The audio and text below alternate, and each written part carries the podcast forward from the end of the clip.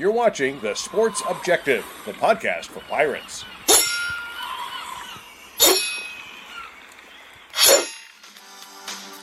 You're listening to Absolute Empowerment with Coach Jeff Connors on The Sports Objective. Join Coach C, the USA Strength and Conditioning Hall of Famer, every Monday night as he and a variety of guests, including former players, former and current coaches, pastors, and others, will discuss relevant issues in coaching today's athlete the goal of equipping the athlete and those coaching them with the physical, mental, and spiritual armor necessary to live their best life. Here's Coach Connors. Welcome to Absolute Empowerment. Uh, tonight we have a very special guest with us uh, Coach Curtis Frye, who has been the head uh, track coach for the uh, South Carolina Gamecocks for 27 years and uh, has some roots with East Carolina University. We're going to talk about that. The first thing I want to do, Coach, is just welcome you to the show tonight. Hey, thanks a lot, Coach. Man, I, have been trying to get here for a long time. You know, yes, I, I've heard great things about it. Well, I appreciate that. You know, this is a this is a Christian podcast. Uh, anything you want to talk about in relationship to your faith, your testimony, uh, some of the things that you overcame in your coaching career, some of the things that you overcame growing up and getting into coaching. We want to get into that if we can. And, uh, but I, I bet I want to first talk a little bit about your background. Of course, uh, you know, in 1974, you began as an assistant coach at ECU after graduating from East Carolina University. And uh, I'll talk a little bit later on about uh, Coach Bill Carson, who I also had the opportunity to coach with myself. So we'll get back to that. Uh, but from 1979 uh, to 84, you were at Douglas Byrd High School. And then 84 to 88, assistant uh, track coach at NC State, where uh, every year you were there, you won the conference 1988 uh, to 92, assistant at Florida. 92 to 96, then UNC Chapel Hill as assistant head coach. And then you were hired at uh, University of South Carolina as the head track coach in 1996. And you have been incredibly successful with that program since then. Uh, just kind of going through a few of your accolades here. Uh, you started the Frye Foundation, uh, which basically raises money and supports diabetes and mental illness. Uh, you coached 28 Olympians, 14 of which were medalists, uh, 14 SEC Athletes of the Year. You were three time SEC Coach of the Year, a three time USTCA National Coach of the Year, uh, a Nike Coach of the Year in 2001 you coached 60 NCAA champions, 122 SEC champions, 21 academic All Americans, and over 500 NCAA All Americans. And uh, in 1974, you became the first African American coach at East Carolina University, uh, which is incredible. And, uh, Coach, I'd love to hear a little bit more about that in relationship to uh, even before East Carolina, growing up, uh, your experience with athletics, uh, how you landed at ECU as the first African American coach, a little bit about your experience there, and of course, any of the hardships or challenges that you overcame with your faith. Wow. yeah, you did a good job. And uh, it, by my faith is the reason that we have accomplished the things or any small thing that we have. Because without God and His grace, we would not have been in the places we were having the impact that we've had. It's all about uh, giving God the credit. He knew before I was born that I'd be at this place at this time speaking. Uh, Amen. If I give him the, the honor and the praise that he would re- reward e- even the, the steps that every step that we take. I've been rewarded with a wife of over 45 years who, who was in East Carolina. Uh, I, uh, I have three kids Uh, and one of my daughters went to East Carolina. My sister is a graduate of East Carolina University. I have seven grandchildren, and my first grandchild is graduating from Spartan High this year. So I have been truly, truly blessed. Yes, sir. So, yes, sir. Well, uh, getting into your East Carolina experience, uh, I had the pleasure of coaching with Coach Carson, and when I was at Carolina, my, uh, I was at Carolina for ten years. I brought Coach Carson in because I had such a passion for speed for football through my career. Uh, I wanted to have him give his philosophy, his methodology to a large group of coaches up there. And I was so glad that I got him in there. I still have it on video. Coach Carson was a man of the basics. He was a man that believed in hard work, and uh, he was a man that was uh, had the heart of, of the Lord, um, and he he didn't pull any punches where that was concerned. And I really enjoyed knowing him, and I really enjoyed. Uh, I really enjoyed the presentation that he gave at Carolina, and I enjoyed interacting with him every day at East Carolina during the time that he and I were there together. Uh, but I really liked uh, how he would simplify things, and uh, his success was based on uh, more simplicity, uh, hard work, effort, overachievement, overcoming adversity, all those types of things and I really liked the way that he interacted with the track athletes. Wow, uh, now you're talking about a giant. I mean, uh, Coach Carson brought me to East Carolina. Um, Coach uh, Henry Trevathan helped me um, come out for football. Um, Coach Carson discovered me at Sandhills Community College when he came, and I was uh, a student there and I was help coaching at Union Pines High School. And he came to watch Alfred McCrimmon and uh, Sammy Phillips, who were two uh, high school All Americans. They they were tremendous. Al was a uh, a six eleven high jumper that ran the hurdles really fast, and and Sammy was the number one kid in the country, state in uh, in hurdles that ran thirteen six. And I helped uh, helped work with them and uh, and as I was at a track meet, and Coach Carson and I started talking, and I said, uh, I can help you get those guys to East Carolina if you can get me an opportunity to try out for football for Sonny Randle, and that's that's kind of led me there.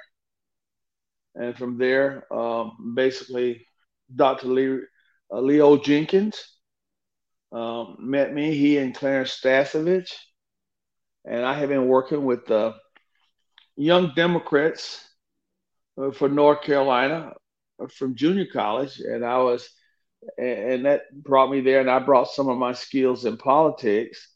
And Leo was running for the governor after he retired. That was his dream, and I had helped uh, the current governor uh, as a young African American uh, Democrat and so that's how I I was able to be the assistant track coach and the head soccer coach. And they were looking for an African American. I helped uh, Coach Dye uh, recruit uh, Alphonse Hunter and the area of around there, Willie Hawkins as an undergrad and all those guys were friends of mine and i became a recruiter and coach Dye was an advocate of mine and coach uh, leo jenkins and and clarence Stasavich retired me yes. after i graduated were you familiar with henry van sant well coach coach van sant is the is the one that got me the opportunity to to try football right and so that no, Coach Coach Van Sant's my guy. He yeah, he Coach was Carson together. Yes, sir. Yeah, he was my guy too. Uh, I really enjoyed interacting with Coach Van Sant uh, during the time I was there as well. Um, so, could you tell us a little bit more about your foundation? The Frye Foundation is something I, the accolades and accomplishments that we had. My son, CJ, who played football for Lou Holtz here, and he was an Outback center, and uh, and he was the offensive lineman of the Outback Bowl, and all of that. Tore his knee up, and then he became. Uh, you know, he graduated in School of Business, and then now he works in taxes. Well, my nephew Philip, who played at Gardner Webb, they sit me down after uh, about 11 years ago, and they said, "What what can we do to to elevate because I have I have diabetes, and how can we bring attention to diabetes? And we have people in our family that struggle with depression and anxieties and and, and bipolar and different issues which we were not talking about, and they they convinced me that rather than do a lot of walking and 5Ks and and, and that we we make contributions every year to to every kind of uh, foundation for for health. It's just, why don't we get us a non for profit and formulate such that we could touch life? And I I didn't want to do it, but then they convinced me we could touch more people, and so I decided I would do it. And the next thing we did, we started a walk for diabetes, and then we started a golf tournament over in Pinehurst, and then we do a gala. Lou Holtz and Steve Spurrier and Jackie Joyner and Carl Lewis and those kind of persons came on board to help help us out, and they would come every year to Pinehurst to play golf. This year we're going to have Phil Ford, and uh, and he's going to be our guy, a celebrity golfer. Donnell Wolford, is and and Danny Peoples from NC State. So guys who I've been in their lives. I recruited Phil, try to get Phil to come to East Carolina because I recruited all sports uh, as the only black coach that were there. Uh, Ruffin McNeill, I convinced Ruff McNeill to come to school there. He's my guy. So uh, I helped help talk uh, East Carolina into hiring Ruffin, and, and that was a process. So I've been involved with East Carolina from the from the time of 1972 uh, to to right now, 45 years later. Yes, sir.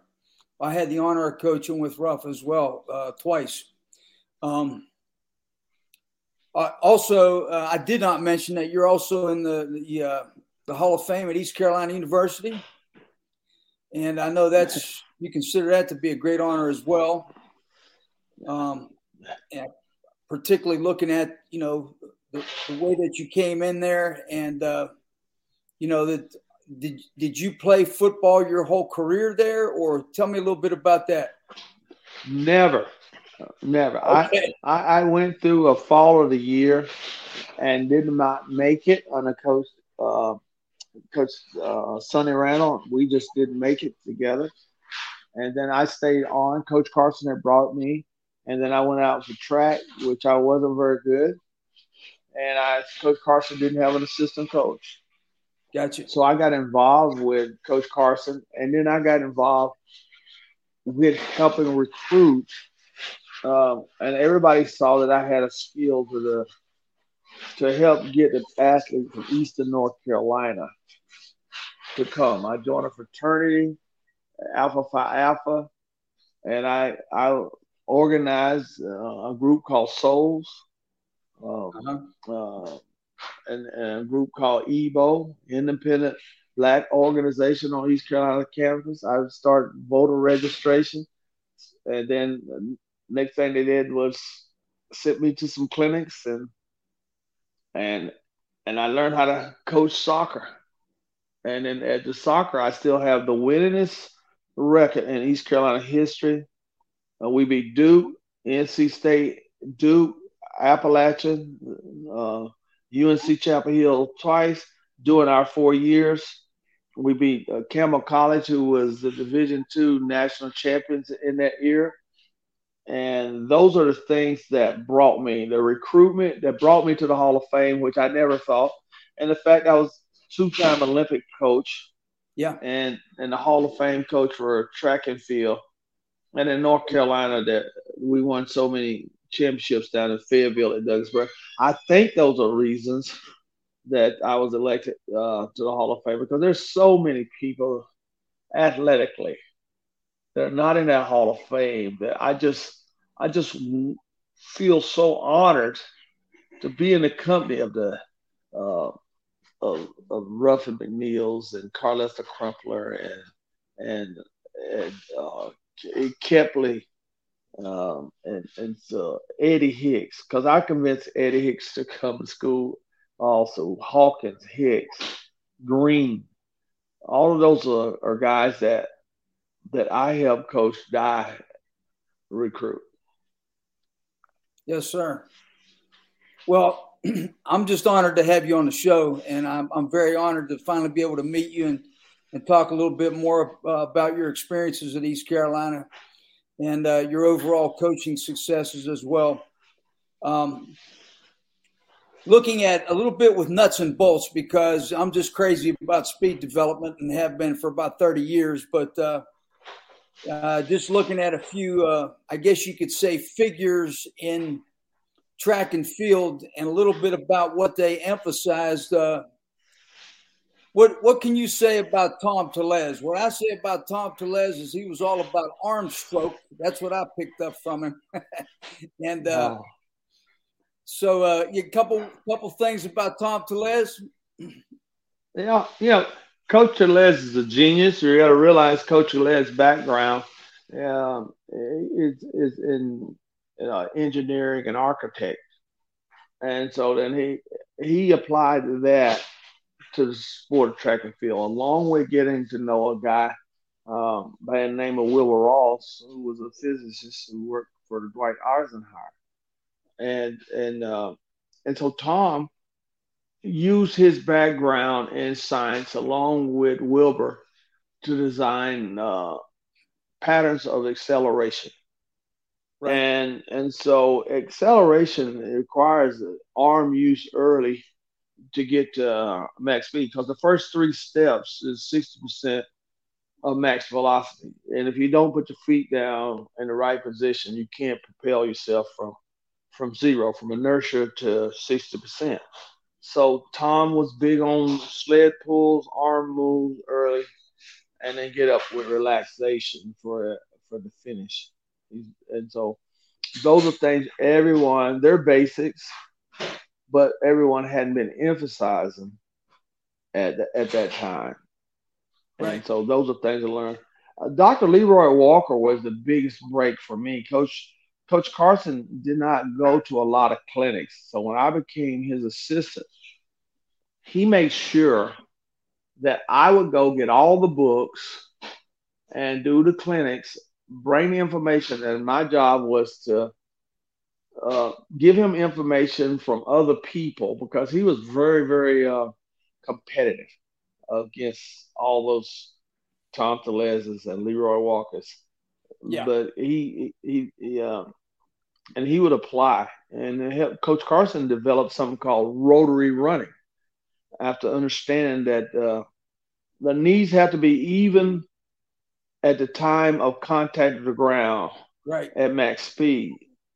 And it had to come to a front side instead of back side. Uh, in the olden days, even on the car, Tom, there was a long back swing and so we come to learning from Dr. Ralph Mann that you shorten the back swing and make most of the running at max speed come from front side.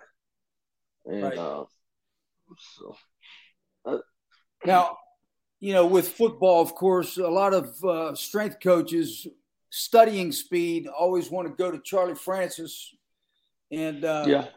what he's known for, I guess, one of the things he's known for that a lot of coaches use in my profession is is tempo training and trying to figure out where to put tempo training in the weekly schedule.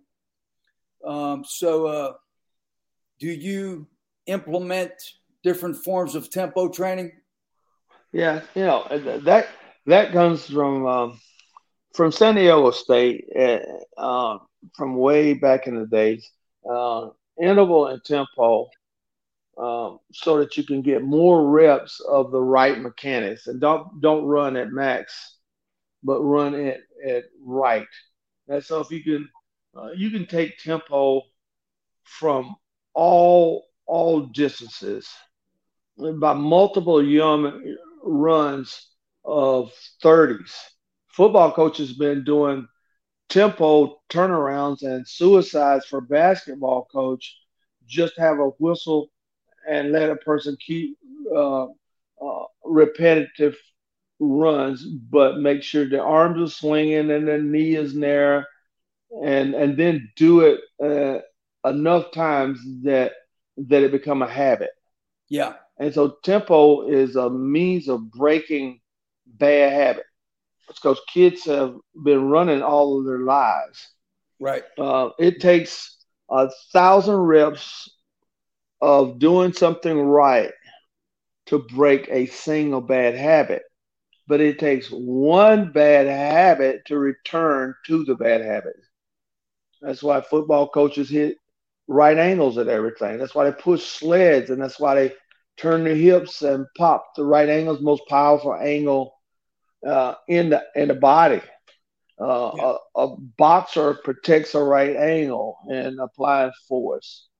Uh, so tempo is rehearsing right angles for a distance that you want to go most efficient. So if you're going to run the 100, you got to run enough repetitions of, of 100 meters in a proper mechanic. If you're going to run 60, 50, 30, then those are things you got to do a hundred times. Right. And uh, and then then you become efficient at it. So a couple other guys, uh, Bill Anderson uh, puts me in mind of wicket training.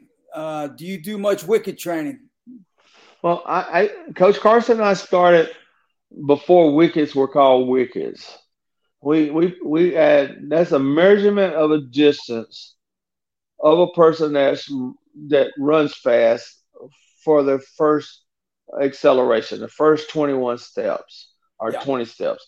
Uh, and so we were run, we ran over sticks, and yeah. then we uh, then I turned the sticks into uh, slices of rubber that is six inches wide and 18 inches long and measure off the first step from a line at, at four feet and a half and the next step four feet and nine inches and, and it progresses by three inches until you reach maximum speed and then you spread it out until they run 40 yard dash in four and and that's how you get a person to run a, from a four eight to a four six is the same number of strides 21 but stride length and stride frequency.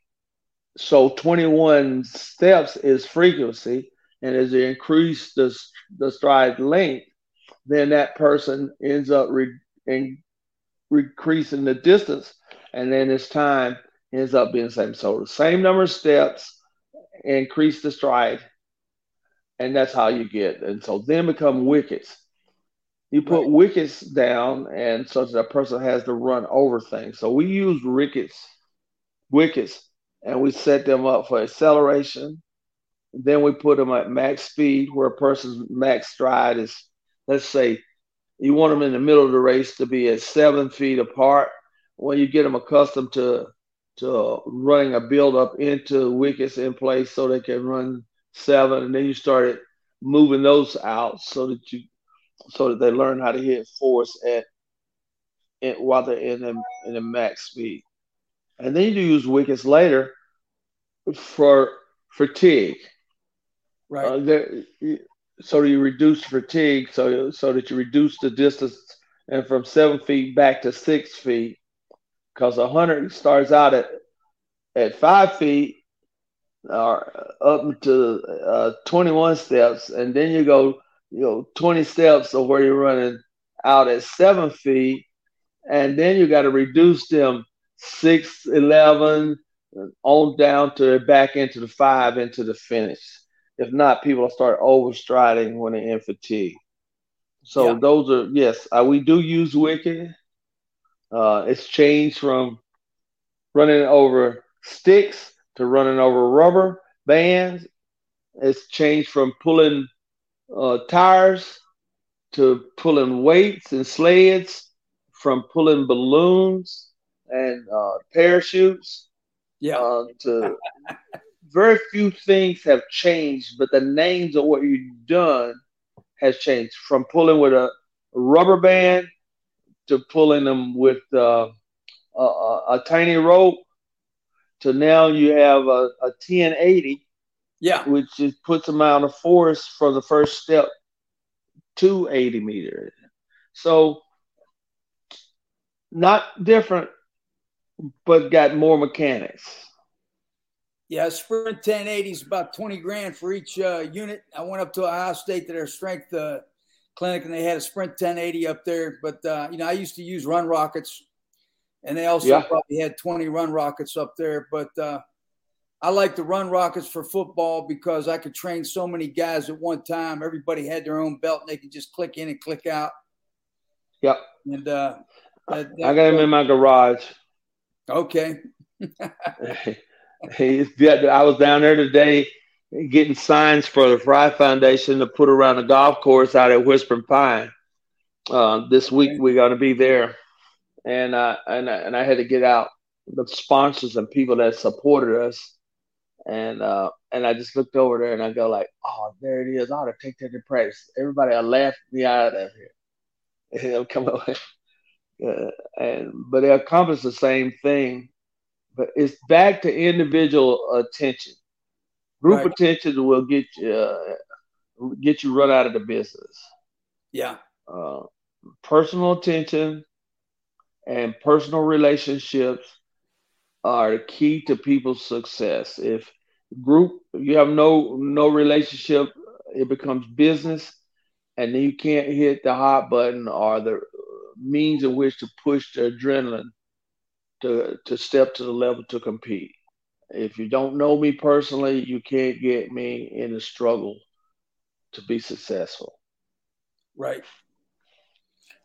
Well, I don't know if you're familiar with a guy named Kevin McNair. He's the first guy that I met uh, when I was trying to figure out how to train football players for speed. I was a defensive back in college, so I was always interested in trying to get faster. And then uh, when I went to visit the Philadelphia Eagles when I was at Bucknell, uh, the strength coach brought in Kevin McNair from across the country into to train them. So I think he was kind of like the godfather of speed for football. He was one of Charlie Francis's uh, teammates, and you know, basically was the first person that I ever really ran into that really taught you how to put force into the ground, the importance of force into the ground, uh, how your arms controlled your legs, and and then over time, what we found was, you know, it's, yeah, you got to put force in the ground, but the fastest people in the world get off the ground.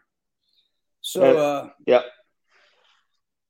So that's always been interesting to me. And uh, that's so plyometrics become the big, big part of, of, of, teaching the central nervous system to return force. That's right.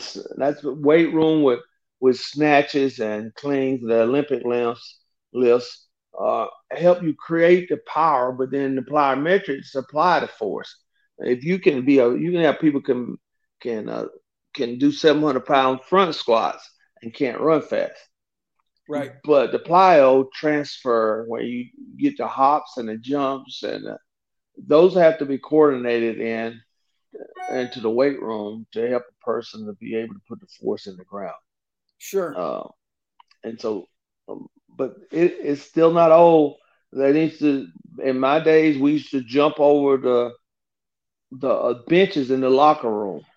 Yeah, and how fast you jump the benches, on off, on off, on off, and then go outside and uh, uh, Terry Long, a guy that was at East Carolina that I got to go there to sign when I was coaching in high school um, with Ed Emory. I walked him out, and they had that small fence there and the guy, uh, uh, jump the fence. Just and he was a 320 pound guy that was only six foot tall. And Ed turned around and said, "Let's go in. We don't, we don't, we don't need to see him run no 40." there you go. he signed the guy, and the guy hadn't played high school football because it was so explosive.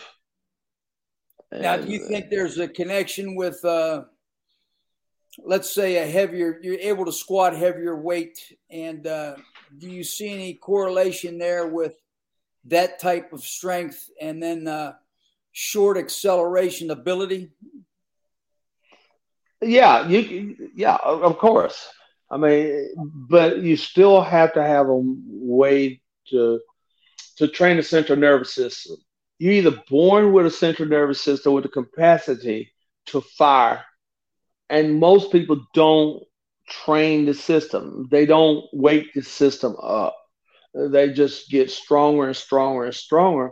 Right. But if you don't do anything about engaging the glutes, the hip flexor, uh, through through jumping, uh, jumping rope or jumping, even Muhammad Ali, guys, you have to work on the central nervous system, your ability to fire the muscle. Now, if the muscle is weak and you're firing it, it gets hurt.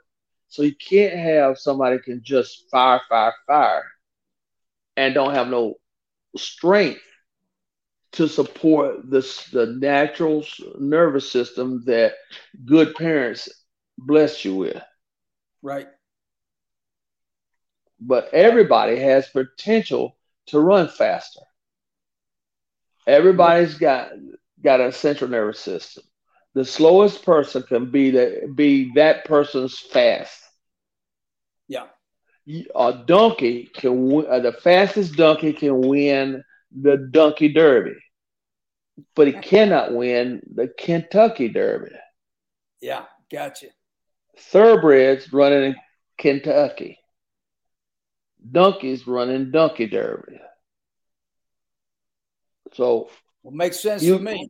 You have to train uh, what you have. What you can control is yourself. Be the best you. Yeah. And every day put the best you effort out. And when you get people doing that, they have to learn that failing is okay. Because sometimes being your very best, you're gonna get beat. But it isn't your best. Uh, you know, movement was always so important to me, and uh, you know, I, I, don't know how you feel about this, but I always, I always, over time, I guess, I came to the conclusion that I wanted to train my skill guys and even some of my linebackers, like sprinters and hurdlers. And uh, one of the guys that I kind of connected myself with was Boo Schexnayder and I oh. really, uh, you know, uh, I was very much influenced by Boo in that, you know, one of the things that he talked about with those guys is you got to come off of the heavy leg work once you get into in season and tra- and change the ballistics because you want to recapture coordination, proprioception, elasticity, and so uh, uh, I always really uh, liked that theory, I guess you could say, with those skill guys for football. How, what do you think about that? hundred percent. You can't be you can't be training and competing. Uh, heavy loads slows the uh, the muscles' ability to handle the central nervous system's natural ability to fire. So you, you're gonna have dull play, dull movement. I mean, you need sleep and recovery and lots of water. Uh, because you know if you're dehydrated and you and the elasticity is limited, and you can be as powerful as you want to be. So it's a a combination of things. You uh, it, you don't want to be fatigued in the biggest contest. Yeah, uh, you got to taper, even in football. And when you're playing in the SEC, I mean, I've watched people in. You got to have so many people uh, because people keep loading because lots of time people believe toughness you play through and many times you don't have to be tough you have to be fresh a good strength coach is the reason most teams win yeah Well, hey, I'm retired now, but I, like that. Uh, I really, I love to get down there sometimes, see what y'all do, and I, I really like to look at those uh, measurements. You, because I've fooled around with a lot of different measurements with wickets, you know. And, hey, come uh, by, and we got a formula. We we work we work out um, or have a, the new guy. I mean, Boo and him, Boo is the greatest about uh, muscle and, and, muscle recovery and force force application in any event, from high yeah. jump to triple jump to to to 100 meters. He, he's he's absolute best. Right. And but my got a guy that he and uh, oh god, he's a guy that worked at Texas A&M, and I can't think he doesn't work there any longer. But what they do is he was a descendant of um, Tom Tellez yep. and um, Vince Anderson. And okay. what Vince has done over the years is accumulate the best people's results and how fast they were at different distances from the first step to the last step of 100 meters. And and and uh, so what we have is where the wickets are for the person that runs uh, 10 8 or a person that runs a 4 5 and so we can progress our wickets from a person that's a 4 8 so we can put a ladder down so you can run the repetitions. So you're doing your tempo in a stride pattern that's a that's for a four five guy. Right. And then we get enough of those that that, that becomes a a four five guy. And then we got we got the layout for a four three guy.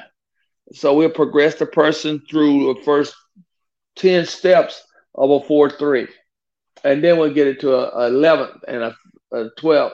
So we got a whole formula that laid out that we draw on the ground in different colors. Uh-huh. Uh, so we take the wickets away, and then we run over the top of the colors, the crayon we put down, and let the person, and then we put the wicket out at max speed for the rest of the distance. So we got it in a book. I got you. So it's somewhat individualized in relationship to how far you can project your hips through the air? Yes. Got you. Dr. Ralph Mann is, if you ever get a chance, the Ralph Mann published uh, what most of the people around the world study to determine what position your hips are going to be at max velocity. Yeah. I have and it changes per hundred person. So when when a new group coming, like right now, you got um, you got more nine point uh, um, under under 10 second kids ever in history. Yeah. So in turn, the model has changed from what it was when Carl Lewis's hips were moving. So all the computer does is keep taking a guy that's five, six foot five, where he's got to be in force, and where a guy that's five foot five, that's run the fastest, that's run whatever force he can put down. So you can take the steps for a shorter person that runs four or five, and a tall person that runs four per five, and you can write a prescription of wicket for the each different size. Mm. I can take Gail Devers' pattern, and when I get a girl that's five foot three that can vertical jump and can do a three step bound into the sand, improve her bound to be like Gail Devers, move her over to a stride, and in turn, turn try and turn her into the fastest woman, uh, or at, at five three. Yeah. And that's what people have done. That's what Boo and them have got at LSU.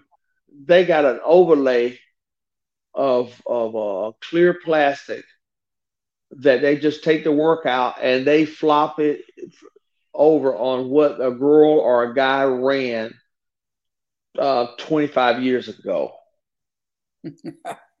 and they try to duplicate the next athlete that comes in and they put them into that that overlay and they find where you are slower at what point in that race than this person that ran this prescribed time and then they work on that over a three year period. Gotcha. And so, the same can happen in all sports. Yeah. I don't so, want to miss the opportunity to uh, to talk about you said faith. Yes, sir. I'm I'm Deacon Curtis Frye at New Ebenezer Baptist Church. My okay. faith is from the time I was uh, a 12 year old or younger at Frye's Chapel Baptist Church uh, to the time I was 18 years old and going to uh, sunrise service for Easter. Um, and going and coming back from East Carolina when I was 20, one years old, and after having sit in a rainy car um, with a guy named Blake who was all American in wrestling, and he was a young man, he said to me, "Have you ever been saved?" And I sit there with him. He was a white kid that was a hundred and uh, I think a hundred and twenty-one pound wrestler. And then he com- converted and said, uh, What you have to do. All you have to do is confess Christ, believe in the Lord Jesus Christ, and acknowledge it, and say you believe, and you are saved. I've been living all my life going to the Baptist church, and I was waiting to figure what it was. I couldn't. I knew. I I knew. I've been studying Bible verses. Uh, my mom and them made us repeat them. We had a holiness preacher that if you made a mistake, you need to come to the front of the church and and ask for forgiveness. But I had not confessed Christ. I did it, and that Easter that year, I went home from East Carolina and I went to the sunrise at five thirty in the morning on Easter. Blake had told me what it took, but I didn't know how to do it.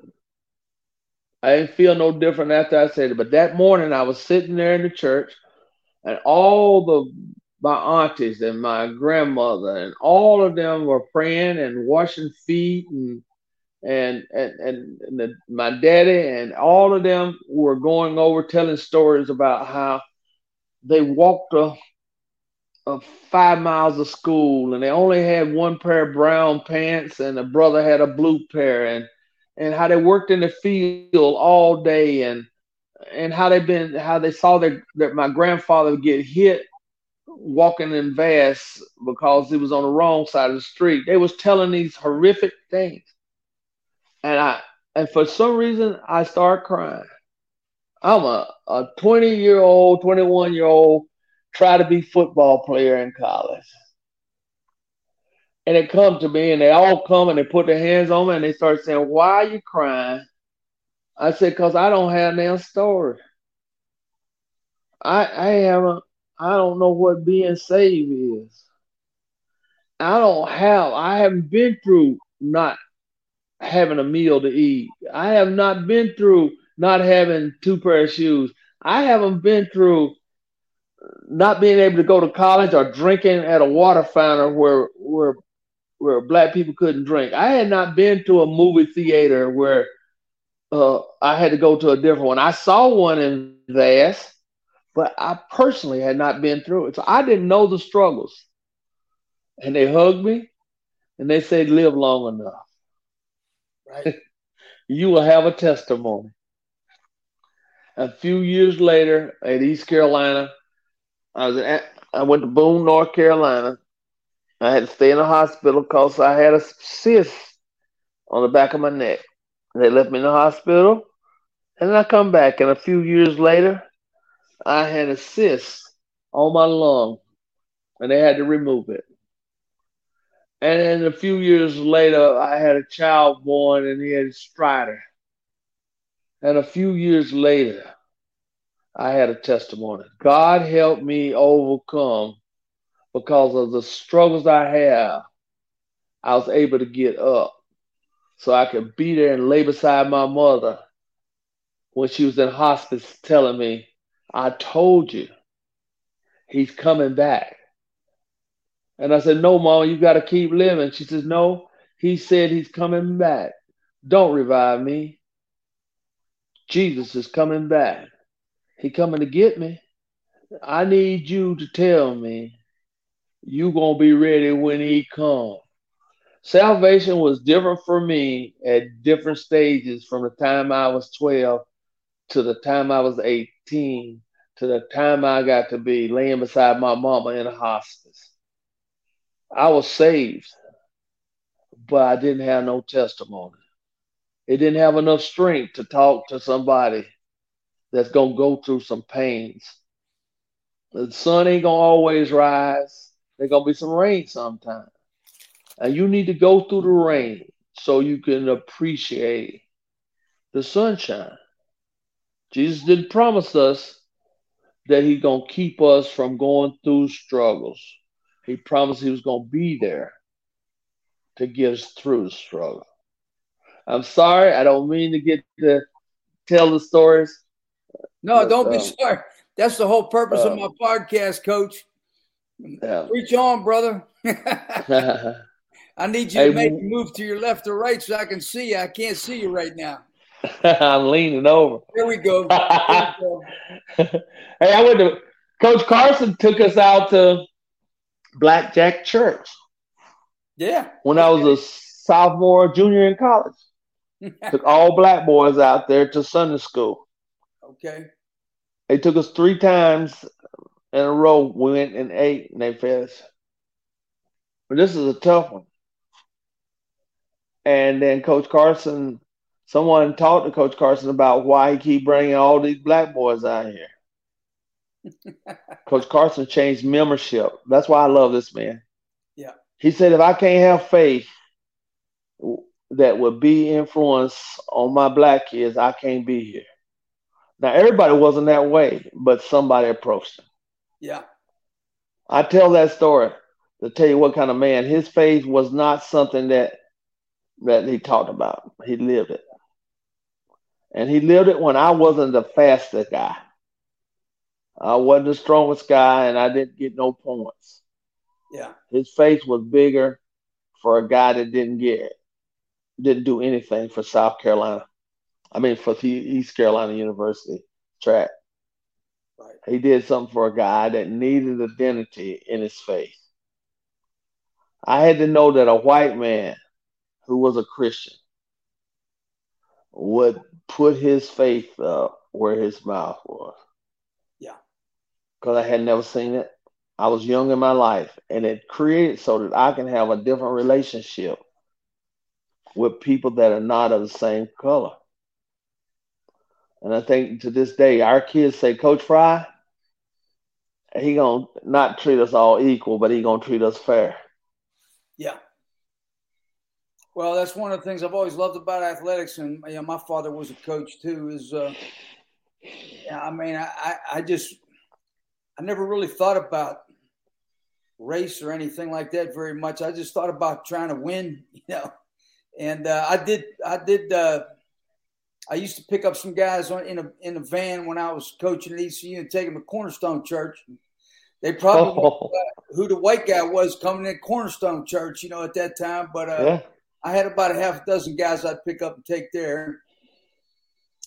And uh, this this uh, emblem on my jacket, Armored Life, uh, is my website, and I started that because uh, I just felt like after I retired, you know, I just wondered, is there anything I can do to uh, help save some of the guys that you know went by the wayside during their career? You know how you get you get a certain class uh, coming in as freshmen, and then by the time they get to their senior year, there's not a whole lot of them left for some reason. Yeah. And, uh, you know, you really like to think that you can help help them stay in school and help them become successful through their career. Well, you know, that's that's a walk. Getting somebody to be 35 or 40 years old so that the cognitive side of the brain has developed. Uh, lots of time you got people got to go through their struggle. They're knocked down and get up, and somebody's got to be there with them when they get knocked down and tell them they're going to recover. Yes. Just like we do in rehabbing somebody's injury. The soul and and and the person gets injured. Yeah. And we just all we can be is that's what I want to say. Pray for me, brother. You're gonna pray for them, still be there and say, I'm gonna I'm gonna be here because I know you're gonna go through that struggle. You're gonna fall down. And, yeah. and that's what all we can do is be somebody that's a, a conduit for return and be that role model and the examples. And they got to see people that were there not just because they were a good athlete. Yeah. I tell you, Lou Holtz does something that's incredible. Lou Holtz remembers and calls injured football players. Mm. Not the ones that made it. Yeah. And, and I don't like everything about Lou, but yeah. I do know he calls my son who tore up his knee. Mm. And he calls people at Notre Dame just to say, Hey, you all right, Bo? And you know your name? I, I was with him at uh, Notre Dame, uh, South Carolina's game down there. And you wouldn't be the outpouring of players that came to see that old guy. Yeah. And I don't agree with his politics. I ain't, I ain't into that one. But I know this he cares about yeah. his kids. Yeah. And that's what we can, all we can do, Coach Is let them know we care. And those that say we don't care whenever they fall down, hey, don't let it be true. Right. what you well, say about me can't be uh, be about who I am. I, I don't worry about that. I hear that. Well, I feel so honored to have had you on the show, and uh, thank you so much for sharing those things and uh, we're going to try to get it out there where we get some listeners. And I know the Pirate Nation uh, tunes into the sports objective now. I think they get more and more followers as they progress, but uh, I just appreciate it so much, and finally being able to connect with you. And uh, hey, so any- I want to tell the Pirate Nation to follow the Frye Foundation. Okay. Diabetes org. Go down, make a contribution. We there are kids that need counseling all around North Carolina. There are kids that sit on steps and do opioids because they are depressed and low and they need somebody. We got friends out here that are members of Frye Foundation that are counseling organization. My my cousin Barbara Falk is a counselor in in a, a county, Moore County and those kids around Lee County. And there's things that resources that kids can't get to that are in school. There are homeless kids that are in schools that sleep in cars. There are all kinds of people that need to be reached. And there are organizations that are national. But we need local grassroots people who know where kids are and families are. We need churches that take vouchers that that give a Frye Foundation uh, uh, a voucher to use in counseling. So if there's a kid struggling and thinking about suicide, or a kid who don't have a, a service dog that's got diabetes, that they can reach the Frye Foundation, and we'll find a way to support them. And if there's kids that can go to East Carolina camp for diabetes at the hospital, right. we will find a way for somebody to get there. But we need resources, and we don't turn our resources over to national associations. Gotcha. We we we go right in the neighborhood. So okay. East KU, I'm the same old grassroots guy from Eastern North Carolina that taught Carey, that played with Cary Godette and Ruffin McNeills and all them guys them my guys, uh, Danny Kepley. Those y'all don't know. They don't know these names. Uh, I know them. yeah, okay. a lot of people know those. Butch, names. Butch, Butch Strotterman. Yeah. Now we talk about Carlester Crumpler. I mean, we talk about some great ones. I, uh, I just I'm so proud of ECU and its connections to Eastern North Carolina. Yeah, Eastern North Carolina is the uh, greatest place for a person to come up, and and I, I I love it, and I love the people from Eastern North Carolina, and go Pirates. Well, I moved here in '91, and I'm still here somehow. So I hear you there. well, thanks so much, Coach. Uh, really appreciate it. If I can ever help, and and you have a minute, I don't mind. I love getting back on and okay. spending time with my my family, East yes, Carolina. Sir. Now I'm gonna say things that ain't everybody gonna like, but hey, they know it came from me. Yeah, I don't. I don't worry about that. And uh, that was kind of uh, agreed upon when I decided to do this podcast. So, uh, yeah, we want to we want to talk about our Lord and Savior, and uh, we want to lift folks up every day. So we want to get up in the morning, think about who we can lift up every single day. And I really appreciate your time, Coach. And uh, I'm going to go ahead and uh, sign out now uh, we'll, we'll, get back at it someday, and hopefully, I can get down there and visit you and take a look at some of those uh, stride patterns you got set up. Come on down, Coach, okay. and then, uh, hey, one day we'll all meet. Yes, sir. Amen. Well, it's Jeff Connors uh, signing off for Absolute Empowerment. Uh, thank you so much, and we'll see you next week. Thanks a lot, Coach. Thank you. You've been listening to Absolute Empowerment with Coach Jeff Connors on the Sports Objective. Join us every Monday night for a new edition of the show. Listen to the show pretty much everywhere podcasts are found.